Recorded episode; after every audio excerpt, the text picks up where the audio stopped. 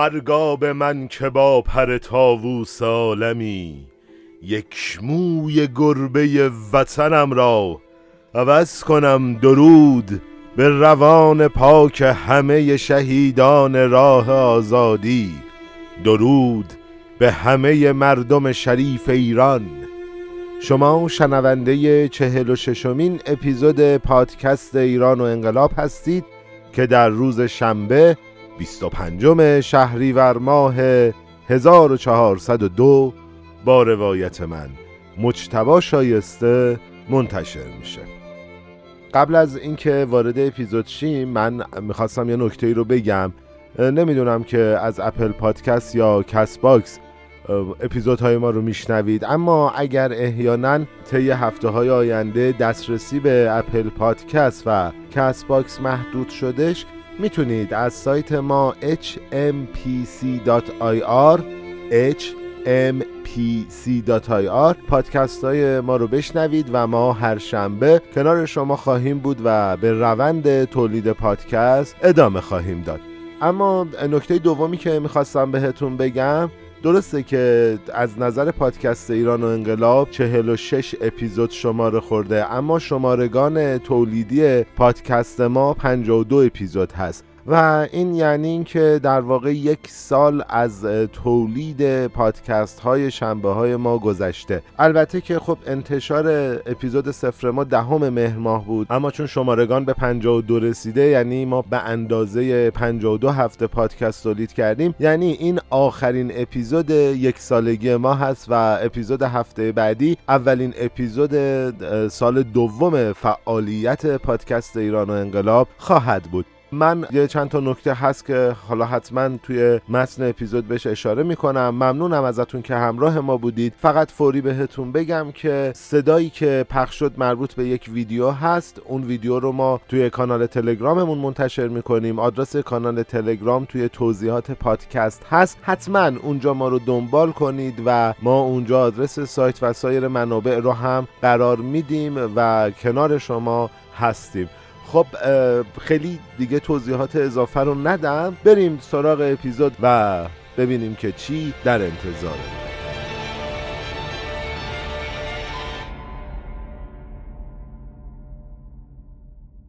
راستش قبل از اینکه وارد پادکست بشیم من می‌خواستم یه موضوعی رو بگم که واقعا اذیتم می‌کرد. یعنی دیگه خیلی اذیت شدم و مجبورم که در رابطه با این موضوع صحبت بکنم.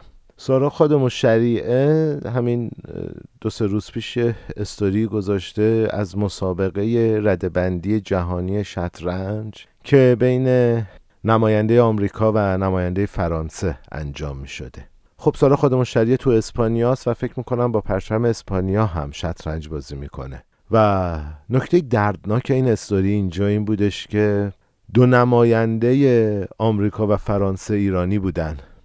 یعنی سرکار خانم آتوسا پورکاشیان و میترا حجازی پور من واقعا خیلی ناراحت و عصبیم. می‌خواستم بگم نمی‌دونم اگر فکر می‌کنید که دولت های خارجی دلشون برای ما میسوزه سخت در اشتباهید. این چند دقیقه رو با من همراه باشید لطفا. و نظر منو بشنوید. اگر هم نقدی هست من به دیده منت با دیده جان میپذیرم توی کامنت ها و خودم شخصا جواب میدم. ببینید اگر ما فضا رو برای نخبه هامون برای دخترای نخبه یا پسرای نخبه فرق نمی‌کنه اگر شرایط رو سخت نکرده بودیم و اونها توی ایران بودن ما الان توی رده بندی فینال پرچم فرانسه و آمریکا رو نمی‌دیدیم.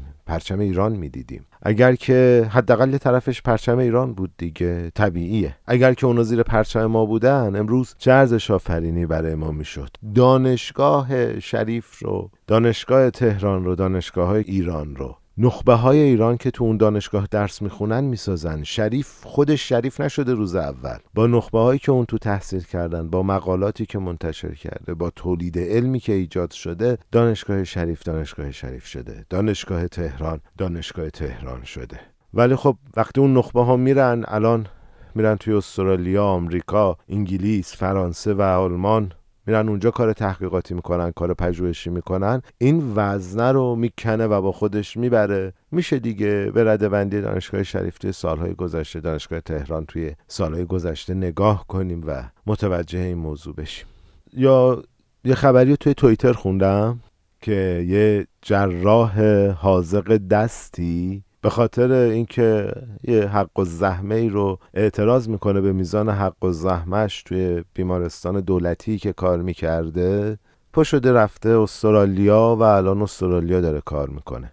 راستش من نمی‌خوام از کسی دفاع بکنم ولی خب وقتی به یه پزشک میگی که شما پر رو شدید جای بهتر می‌تونی کار کنی برو اینجا بهشت شماست. خب این پزشک میره. این پزشک فرق می‌کنه با اون پزشکی که تو زمان شاه میره توی دانشگاه آلمان مغز و اعصاب می‌خونه و همونجا هم میمونه. نمی‌دونم آکادمی مغز و اعصابش رو می‌زنه. بعد سالی چند بارم میاد تو ایران. هی همه بهش عزت احترام می‌ذارن تا کمر خم میشن. افتخار ایران. آقا افتخار ایران چیه؟ چه ارزش آفرینی برای ایران کردی؟ پزشکی که می‌تونست توی ایران بمونه به خاطر اینکه بلد نبودیم چجوری باش حرف بزنیم چجوری باهاش رفتار کنیم رفته از ایران عین خیالمون هم نیست. این آدم می‌تونسته تو تهران آدمای خارجی رو جراحی کنه و ارزاوری کنه برای این مملکت. ولی به خاطر یه رفتار ناشایسته یه کارشناس از ایران میره و الانم داره تو استرالیا جراحی می‌کنه چندین جراحی موفق و فلان. خب این دردآور دیگه این که می‌بینیم نیروهای ایرانی دارن زیر پرچم کشورهای دیگه کار می‌کنن و اون ارزش آفرینی که می‌شد باعث اطلاع ایران بشه باعث سربلندی ایران بشه الان داره جای دیگه صورت می‌گیره. و فکر نکنیم الان کشور خارجی میان یه کاری می‌کنن مثلا دلشون برای ما میس نه نه اونا خوشحالند. اونا از اینکه داره سیل مهاجرت نخبه ها اتفاق میفته خوشحالند. آقای دولت آقای حاکمیت من به عنوان یک انسان عادی خواهش می‌کنم من که نخبه نیستم من یه آدم عادی هم تو این اجتماع. خواهش می‌کنم نخبه هاتون رو حفظ کنید. خواهش می‌کنم فضایی رو ایجاد کنید که اون نخبه نخواد از ایران بره. اگر استاد اون نخبه پا نشه بره از ایران بره اونجا و توی ایران بمونه زمینه توسعه علم رو داشته باشه. اگه اون استاد رو درگیر حاشیه نکنیم درگیر مسخره بازی نکنیم مسائل پیش و پا افتاده رو براش جان اندازیم اتهام های مختلف بهش نزنیم برای چی باید از ایران بره؟ برای چی باید ایران رو ترک کنه بره؟ نخبه ایرانی که متخصص تو فلان نقطه تو فلان جا چرا باید از ایران بره؟ اگه فضا رو اینجا براش اوکی کنیم اون از ایران نمیره و اون ارزش آفرینی توی ایران اتفاق میفته نه خارج از ایران. یاد بگیریم اون کسی که ارزش آفرینی می‌کنه رو بهش احترام بگذاریم. به اندازه که البته ارزش آفرینی می‌کنه چون ما ایرانیا خلقیاتمون افراط و تفریته ولی یاد بگیریم بهشون احترام بذاریم یاد بگیریم کنارشون باشیم تا بتونیم ایران رو آباد کنیم. من یه نکته رو بگم و صحبتامو تمام کنم. من دست همون کسایی که مهاجرت کردن رو میبوسم واقعا نمیگم شما چرا رفتید اونجا شرایط راحت تری برای خودتون انتخاب کردید چرا نموندید فلو اصلا اصلا. من میگم ما باید فضا رو برای موندن شما فراهم می‌کردیم. ما باید برای موندن شما کنار شما میجنگیدیم. و خب حالا به هر حال این شرایط اتفاق نیفتاد. شما هم از مبارزه کردن برای ساده ترین حق هاتون شاید از نظر خودتون. خسته شدید و رفتید هیچ ایرادی نداره. ولی من واقعا امیدوارم که حاکمیت یه فضایی رو ایجاد کنه. هی اتهام نزنن نمی‌دونم فلان نماینده بیاد بگه آقا اینها نخبه نیستن و نمی‌دونم اینها کیان که رفتن. نه آقا اینها ارزشمند بودن یا یه وزیر نمی‌دونم بگم حالا فردا برامون حرف در میارن داستان نشه برام. یه وزیری میاد میگه نه اینا هزینه آموزششون رو بده کنن. آقا هزینه آموزش چیه؟ این آدم می‌تونه ارزش آفرینی کنه. اون هزینه بخوره تو سر ما. این آدم می‌تونه ارزش آفرینی کنه و این ارزش آفرینیش می‌تونه باعث اعتلاع ایران شه. باعث نمی‌فهمه واقعا متوجه این حرفای کودکانه نمیشم. انگار ما لج کردیم. مثلا چون طرف بیشتر از ما می‌فهمه ما باید تحقیرش کنیم. یه خورده این اذیت کننده شده برای من. بگذریم همه حرفا رو زدم که بگم که این ماییم که داریم ایرانو می‌سازیم. این ماییم که باعث اطلاع ایران میشیم و به یک کشور ارزش میدیم. و واقعا امیدوارم که حاکمیت یه کاری بکنه که این فضا ایجاد شه یک آزادی حداقلی برای این افراد به وجود بیاد. اون آزادی که مد نظرشونه با قانونهای خودشون با شرایط خودشون. و اصلا یه شرایطی فراهم بشه که مردم بتونن اون قانون مد نظرشون رو بتونن توی یک مجلس بیارن اگر تصویب شد بشه اون رو به شکل قانون کرد. نمی‌دونم یه خورده حرف زدن در این رابطه سخته و یک یه خورده هم انتقاده. توقع دارم که کنار هم ایران رو بسازیم و با همدیگه برای اطلاع ایران بجنگیم. سهند ایران مه من صحبتامو با این موضوع تمام کنم و بریم سری سراغ متن اپیزود. خیلی هم نمی‌خوام طولانی شه سهند ایران مهر یه پستی رو چند روز پیش توی شبکه های اجتماعی همرسانی کرده بود. توی توییتر و اینستاگرام که حالا من دنبالش می‌کنم و خیلی یک متنی رو از یک خاورشناس غربی آورده بود در رابطه با ایران. من اون متن رو می‌خونم و بریم سراغ پادکست.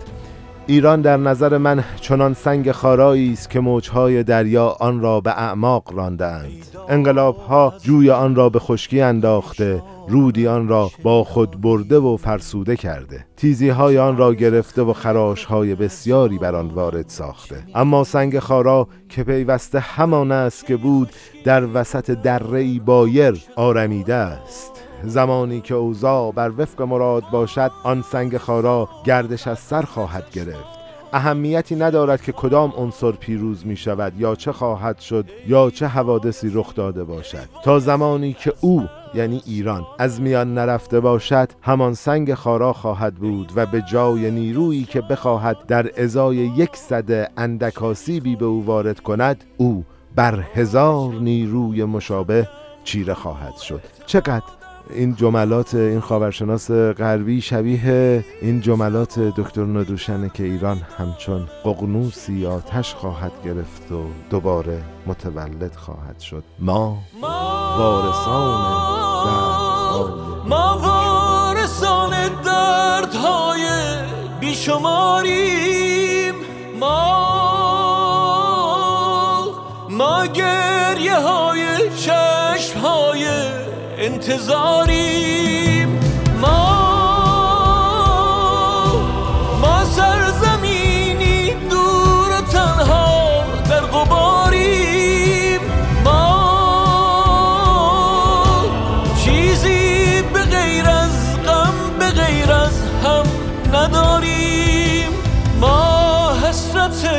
یک خنده دنبال داریم. ما خسته از این روزهای بیقراریم. خب بریم سراغ متن پادکست. این متن رو احمد نوشته و دیگه بریم ببینیم که چه خبره و چه اتفاقاتی در انتظارمونه. خب همونطور که می‌دونید ما توی اپیزود قبل اومدیم و در مورد گروه 53 نفر و رهبرشون یعنی تقی ارانی صحبت کردیم و یه بخشایی هم از کتاب 53 نفر رو با همدیگه خوندیم. توی قسمت قبلم گفتیم که این گروه بعداً پایه‌گذار حزب توده شدن و ما توی آینده حتما بیشتر در رابطه باهاشون صحبت می‌کنیم. اما توی این قسمت ما قرار بیشتر تمرکزمون رو روی طبقات ناراضی بذاریم و در مورد اجتماعات بزرگتری از مردم صحبت بکنیم و در آخر هم به اشغال ایران توی جنگ جهانی دوم می‌رسیم. پس بریم سراغ داستان. کتاب میگه توی سالهای پادشاهی رضاشاه یه طبقه کارگر صنعتی ناراضی هم شکل گرفت. خب ما توی قسمت قبلی به این موضوع اشاره کردیم که با روی کار اومدن رضا شاه بخشای صنعتی کشور پیشرفت خیلی زیادی داشت و خیلی از گروه های روستایی برای شرایط رفاهی و کاری بهتر وارد شهرهای بزرگ شدن تا تو بدنه صنعت ما شروع به کار کنن. خب در نتیجه حالا همون طبقه کارگر صنعتی جدید دچار نارضایتی هایی شده. اما بریم روایت این نارضایتی ها رو با هم دیگه بخونیم تا ببینیم علت این نارضایتی ها چی بوده. آبراهامیان میگه عواملی مثل مزدای پایین ساعت کار زیاد وضع مالیات های زیاد روی کالاهای مصرفی انتقال اجباری کارگران به منطقه مالاریا خیز مازندران و شرایط نامساعد کاری که داشتن باعث شد که اونا از شرایط موجود راضی نباشن و حتی به گفته یکی از شاهدان اروپایی شرایط کارگران توی ایران عملا به بردگی شباهت داشت. اما از اونجایی که تو سال 1305 اتحادیه های کارگری توی ایران ممنوع شد نارضایتی ها و اعتراضاتی به شکل فعالیت های زیرزمینی و اعتصابات غیرمجاز در اومده بود. مثلا توی سال 1308 حدود 11 هزار کارگر پالایشگاه نفت برای دستمزد بالاتر 8 ساعت کار روزانه پرداخت حقوق تعطیلات سالانه خانه های سازمانی و به رسمیت شناخته شدن اتحادیه ها دست به اعتصاب زدن. البته کتاب میگه درسته که شرکت نفت بعد از این اعتصابات دستمزدها رو افزایش داد و بیشترشون کرد اما در واکنش به این اقدام نیروی دریایی بریتانیا یکی از قایقهای توپدار خودش رو به بصره میفرسته و مقامات ایران هم بیشتر از 500 کارگر معترض رو دستگیر می‌کنن و وزیر زینفع خارجه انگلیس برای حل و فصل سریع و موثر قضیه رسما از رضا شاه قدردانی می‌کنه. پنج نفر از رهبرای اعتصاب هم تا سال 1320 توی بازداشت بودن. آقا این تاریخ 1320 خیلی تکرار میشه. فکر می‌کنم که می‌دونیم دیگه چه اتفاق مهمی میفته دیگه. حالا توی روایت پادکست در آینده بهش می‌رسیم. خب یه نمونه دیگه از اعتراضات توی سال 1310 اتفاق میفته و 500 نفر از کارکنان کارخونه نساجی وطن توی اصفهان اون هم برای دستمزد بیشتر 8 ساعت کار و پرداخت حقوق یک روز تعطیل توی هفته دست از کار می‌کشن و اعتصاب می‌کنن. اگرچه که همه سازمان دهنده ها و مسئول های اون اعتصابات دستگیر میشن اما در نتیجه اون اتحاد کارگری مزد کارگران رو 20 درصد افزایش میده و ساعت های کاریشون هم یک ساعت کم می‌کنه. یعنی از 10 ساعت به 9 ساعت کاهش پیدا می‌کنه. می‌کنه. حالا توی اواخر سال 1310 یعنی تنها دو سال بعد از اینکه اولین قطعه خط راه آهن تکمیل شد 800 کارگر توی مازندران برای گرفتن دستمزد بیشتر دست به اعتراض و اعتصاب موفقیت آمیز 8 روزه زدن. همونطور هم که می‌تونید حدس بزنید افراد سازمان دهنده و به اصطلاح رهبرهای این اعتصابات هم دستگیر شدن و تا سال 1320 توی زندان موندن. البته که گفتیم این اعتصابات هم نتیجه بخش بود دیگه و کارگران هم به چیزی که حقشون بود رسیدن. اما کنسول انگلیس توی تبریز در مورد وضعیت عمومی کارگران میگه ما در یک مرحله انتقالی بین قدیم و جدید هستیم. جایی که روابط شخصی کارگر با کارفرما از بین میره و کارگرها هرچه بیشتر با محصول خودشون بیگانه تر میشن. هنوز قوانین مناسبی برای زمان مصدومیت و یا بیکاری وجود ندارد که جانشین مسئولیت اخلاقی کارفرماهای قدیمی شود. حکومت ساختاری را ویران کرده است بدون اینکه چیزی به جای آن گذاشته باشد. در واقع رضا شاه خداوند را از حوزه اقتصاد کنار گذاشته و در عوض خودش را به حوزه رفتار اخلاقی در صنعت وارد کرده است و این موضوع احتمالا اقدام خطرناکتری است. بچه خیلی عجیبه این روایت تاریخ.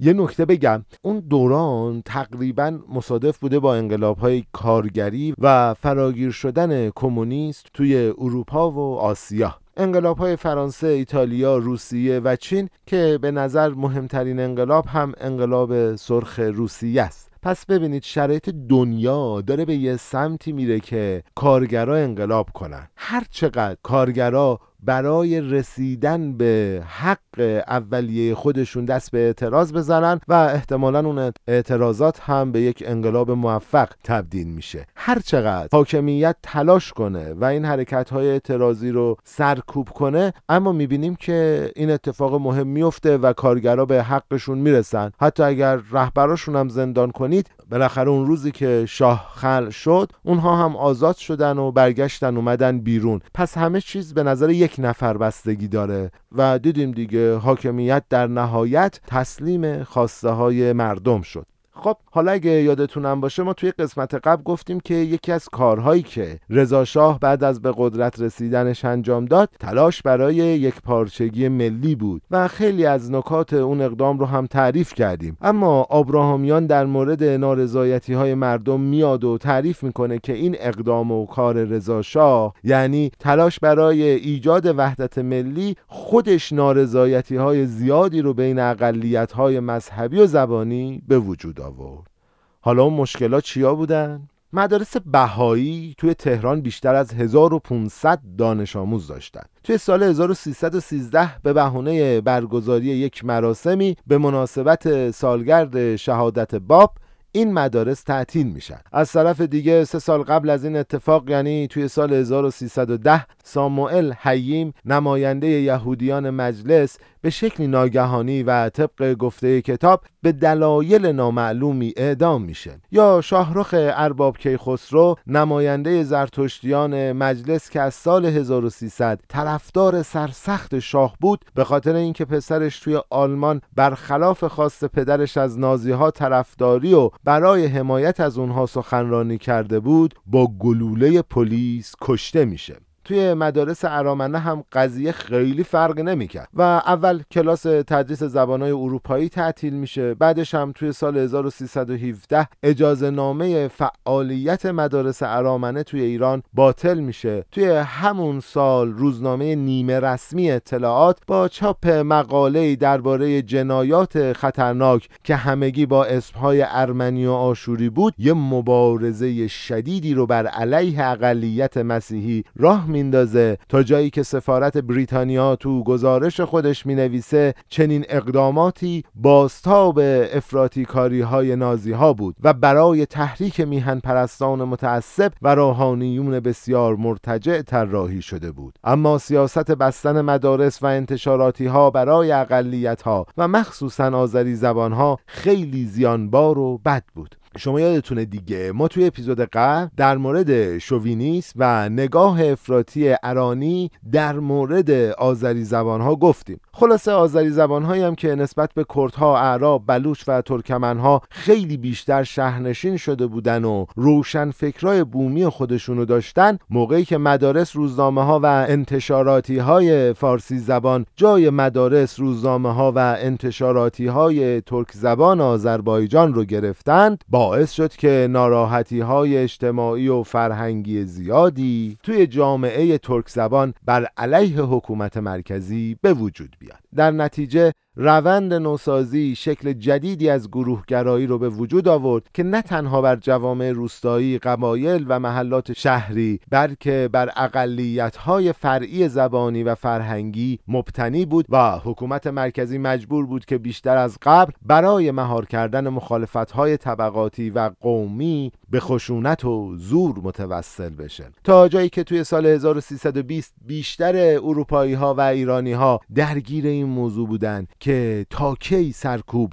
قرار ادامه داشته باشه. آیا افسران حکومت رژیم رو سرنگون خواهند کرد و یا تنشهای اجتماعی دیر یا زود منجر به یه انقلاب خونین میشه؟ خب اما ناگهان توی شهریور 1320 با حمله نیروهای انگلیس و شوروی به کشور همه این اتفاقات تموم میشه و تاریخ ایران هم مسیر متفاوتی رو دنبال می‌کنه. ما توی قسمت بعدیمون در مورد همه این اتفاقات صحبت می‌کنیم. خب توی آخرین اپیزود و قبل از اینکه ما از قسمت بعد در مورد حمله متفقین به ایران و اشغال کشورمون صحبت کنیم من یه نکته رو بگم که کتاب ایران بین دو انقلاب در رابطه با جنگ و اتفاقاتی که تا قبل از اشغال توی ایران افتاده بود هیچی نمیگه و ازش عبور کرده. خب در نتیجه همونطور که ما قبلا هم گفته بودیم بچه های نویسنده سعی می‌کنن که با استفاده از یه منابع دیگه این خلاها رو پوشش بدن تا ما بدونیم شرایط کشور قبل از اشغال چجوری پیش رفته و نکات و داستانهایی رو بگیم که شاید توی آینده و برای شما که وقتتون رو در اختیار ما گذاشتید مفید باشه. پس ما یه گریزی می‌زنیم به یه منبع دیگه که داریم و اتفاقات قبل از اشغال رو از اونجا روایت می‌کنیم تا ببینیم که قبل از اشغال ایران توی جنگ جهانی دوم چه اتفاقاتی توی کشور داشت میافتاد و مرجع ما توی این بخش کتاب تاریخ کامل ایران و کتاب پهلوی اول از کودتا تا سقوط رضا مختاری اصفهانی هست و ما قراره که داستان رو تا جایی که گفتیم از این کتابا روایت کنیم. من تشکر می‌کنم از شما که ما رو شنیدید به دوستاتون معرفی کردید. روند رو به رشد شنیده شدن ما ادامه داره و من دست یکی یکی شما رو میبوسم. و تشکر می‌کنم از همه کسایی که توی ساخت این اپیزود همراه من بودن احمد اسداللهی نویسنده محمد حسین منصوری انتخاب موسیقی و آریا آقاخانی هم توی edit و میکس کنار من بوده. من از همه این عزیزان تشکر می‌کنم و می‌دونیم دیگه. ما پادکست ایران و انقلاب رو تولید می‌کنیم برای عزت و اقتدار و سربلندی ایران. بعد از این همه بارون و خون دیگه وقتشه که بیرون بیاد. رنگین. نیامد. شتاب کردم که آفتاب بیاید. نیامد. دویدم از پی دیوانه ای که گیسوان بلوتش را به سحر گرم مرمر لنبرهایش میریخت که آفتاب بیاید. نیامد. به روی کاغذ و دیوار و سنگ و خاک نوشتم که تا نوشته بخوانند که آفتاب بیاید. نیامد. چو گرگ سوزه کشیدم چو پوزه در شکم روزگار خیش دویدم شبان روز دریدم دریدم که آفتاب بیاید. نیامد. چه عهد شوم غریبی! زمان صاحب سگ من سگش چو راندم از در خانه ز پشت بام وفاداری درون خانه پریدم که آفتاب بیاید نیامد. کشیده ها به رخانم زدم به خلوت پستو چو آمدم به خیابان دوگونه را چنان گدازه پولاد سوی خلق گرفتم. که آفتاب بیاید نیامد. چه حقحقم از خواب خواب تلخ برآشفت خواب خسته و شیرین بچه های جهان را. ولی گریستن نتوانستم. نه پیش دوست نه در حضور غریبه نه کنج خلوت خود. گریستن نتوانستم که آفتاب بیاید نیامد.